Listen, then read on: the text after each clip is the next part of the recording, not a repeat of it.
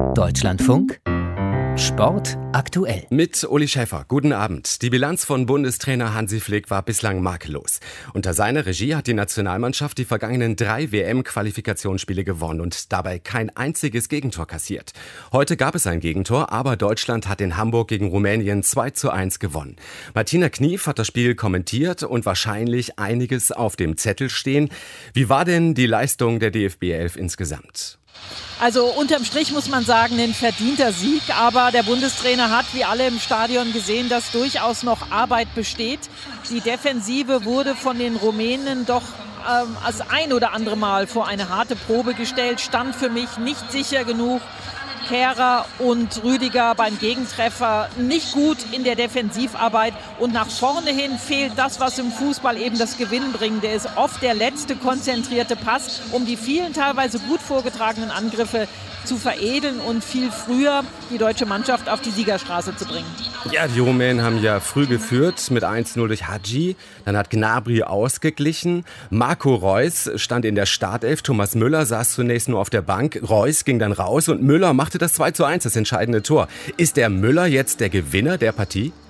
Ja, ein Stück weit schon. Also ich finde, der kam rein, kam ja äh, sehr spät in die Partie hinein und macht dann sehr viel Wirbel. Und äh, er wird ja schon immer mal als Raumdeuter bezeichnet mit seinen Schritten, so eine unkonventionelle Art zu laufen und zu spielen. Und da stand er einfach in dem Raum, wo die Ecke von Kimmich und die Kopfballverlängerung von Leon Goretzka hinkam. Ich finde, dass Thomas Müller dem deutschen Spiel viel Schwung gebracht hat und er hat nun mal das entscheidende Tor erzielt. Marco Reus heute für mich ebenso wie Timo Werner sehr, sehr unglücklich agierend und Thomas Müller hat dem Bundestrainer Hansi Flick heute mal ganz eindeutig gezeigt, mit ihm ist zu rechnen und auf ihn kann man zählen. Heute Abend haben ja auch die anderen Teams in der deutschen Gruppe gespielt. Nordmazedonien gewann in Liechtenstein 4 zu 0. Island und Armenien trennten sich 1 zu 1. Nordmazedonien, der nächste deutsche Gegner am Montag. Wie ist denn da jetzt überhaupt die Ausgangslage in der Gruppe? Wann kann Deutschland die WM klar machen? Also mit einem Sieg in Nordmazedonien, wenn ich jetzt schnell in meinem Köpfchen die Spiele richtig einsortiert habe und die Ergebnisse, wäre Deutschland durch, weil Armenien eben nur jetzt das Unentschieden gespielt hat. Die spielen dann gegen Rumänien und Rumänien schielt auf diesen zweiten Platz, denn der erste fährt direkt nach Katar und der zweite dieser Gruppe geht in die Playoffs und der dritte macht ein langes Gesicht. Also deswegen haben die Rumänen alles auch dran gesetzt, am Montag zu Hause in Bukarest gegen Armenien diese Partie zu gewinnen. Also die deutsche Mannschaft kann in Nordmazedonien Katar klar machen. Allerdings ist da noch im Kopf das 1 zu 2 aus dem März, eine Niederlage gegen die Nordmazedonier. Ja, kann ja nur besser werden. Martina Knief war das, live aus Hamburg nach dem 2 zu 1 der deutschen Mannschaft im Qualifikationsspiel gegen Rumänien. Und wir bleiben beim Fußball, aber gehen in die USA. Dort sorgt ein Sexismus-Skandal im Frauenfußball seit Tagen für Schlagzeilen.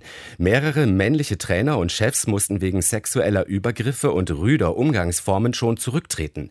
Die Spielerinnen sind im Aufruhr und fordern, dass ihre Liga von Grund auf erneuert wird. Aus den USA berichtet Katrin Brandt. Sportreporter Paul Welter war am Mittwochabend kurz irritiert. Das Fußballspiel zwischen North Carolina Courage und Louisville City hatte gerade erst angefangen. Und dann das. Everyone around me starts clapping and cheering. Plötzlich hätten um ihn herum alle angefangen zu klatschen und zu jubeln, erzählte er am Tag darauf in seinem Sender WRAL. In der Mitte des Feldes habe er dann diesen Kreis gesehen. Alle Spielerinnen Arm in Arm. Ein Zeichen der Solidarität in der sechsten Spielminute, weil es ja sechs Jahre gedauert hatte, bis Manna Shim und Sinead Ferrelli ernst genommen wurden. Und dieses Bild war auch in zwei anderen Stadien zu sehen. I can't tell you how much it meant to me.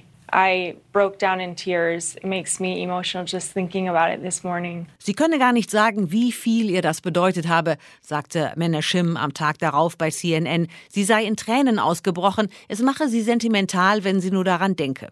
Manashim und Sinead Ferrelli, zwei Ex-Profis, haben dafür gesorgt, dass der Frauenfußball in den USA in Aufruhr ist. Sie beschuldigen ihren früheren Trainer Paul Riley der sexuellen Belästigung und Nötigung. Abgespielt habe sich das zwischen 2010 und 2015. I was filled with fear every single day because I felt under the control of his manipulation. Sie sei jeden Tag von Angst erfüllt gewesen, erzählte Sinead Ferrelli bei CBS, weil sie sich von seinen Manipulationen kontrolliert gefühlt habe.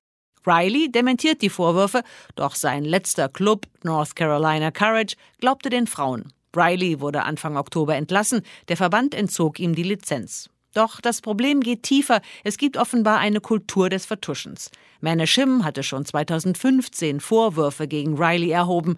Ihr damaliger Club, die Portland Thorns, verlängerten seinen Vertrag nicht, doch bald hatte er einen neuen Arbeitgeber. So I think it was just a, a total lack of leadership and accountability and They didn't care. Es habe völlig an Führung und Verantwortlichkeit gefehlt, so Maneshim bei CBS. Es sei ihnen egal gewesen. Und damit meint sie vor allem den Verband NWSL. Inzwischen ist die Chefin Lisa Baird zurückgetreten. Insgesamt vier Trainer sind ihren Job los und der Besitzer der Portland Thorns hat um Entschuldigung gebeten. Das Team hätte damals offener mit den internen Untersuchungen über Paul Riley umgehen müssen. Aber für Sportlerinnen wie Mana Shim klingen die Entschuldigungen hohl. Meiner Meinung nach muss jede einzelne Person, die an der Vertuschung beteiligt war, die Bescheid wusste, zurücktreten oder wenigstens beurlaubt werden. Megan Rapinoe, die Heldin des US-Frauenfußballs, war wie immer drastischer. Brennt alles nieder, forderte sie vor ein paar Tagen. So weit geht die Spielerinnengewerkschaft nicht. Sie fordert unter anderem, dass jeder der zwölf Clubs und die Liga selbst daraufhin untersucht werden, ob es Fälle von sexueller Belästigung oder Nötigung gegeben hat, dass jeder Coach, Manager oder Mitarbeiter mitmachen muss und dass die Ergebnisse veröffentlicht werden. No more silence fordern die Spielerinnen. Schluss mit dem Schweigen. Ein Bericht aus den USA von unserer Korrespondentin Katrin Brandt. Anderes Thema, die Bahnrad-Europameisterschaften in der Schweiz. Drei Medaillen gab es bei der EM bislang für den Bund deutscher Radfahrer, alle geholt von den Frauen. Heute kamen drei weitere Medaillen hinzu. Wieder waren die Frauen erfolgreich. Holger Gerska berichtet. Es läuft bei Lisa Brennauer. In Tokio Olympiasieg mit dem Vierer, anschließend auf der Straße der Weltmeistertitel im Mannschaftszeitfahren, zwischendurch Platz 4 bei Paris-Roubaix und jetzt EM-Gold im Vierer und nun auch in der Einerverfolgung. Und das mit großem Vorsprung im Finale gegen die Französin Marion Borras. Dabei steht jetzt im Herbst eher die Bahn WM in zwei Wochen im Fokus. Lisa Brennauer ist trotzdem auch in der Schweiz am Start. Ich freue mich, dass ich mich so entschieden habe. Zwei Starts, zwei Europameistertitel. Besser hätte die Ausbeute nicht sein können. Lisa Brennauer war nicht die einzige Vierer-Olympiasiegerin von Tokio auf dem Podium, denn Platz 3 in der Einerverfolgung belegte Mieke Kröger. Es läuft einfach. Wir haben natürlich sehr viel Selbstvertrauen getankt durch die Olympischen Spiele und dass wir unsere Leistungen jetzt in verschiedenen Disziplinen mal wieder bestätigen können. Ähm, ja, man, das trägt einen so weiter. Ne? Den deutschen Medaillensatz komplettierte Pauline Grabosch mit Silber im 500 Meter Zeitfahren. Schneller war nur die ehemalige Weltmeisterin Daya Schmeljowa aus Russland.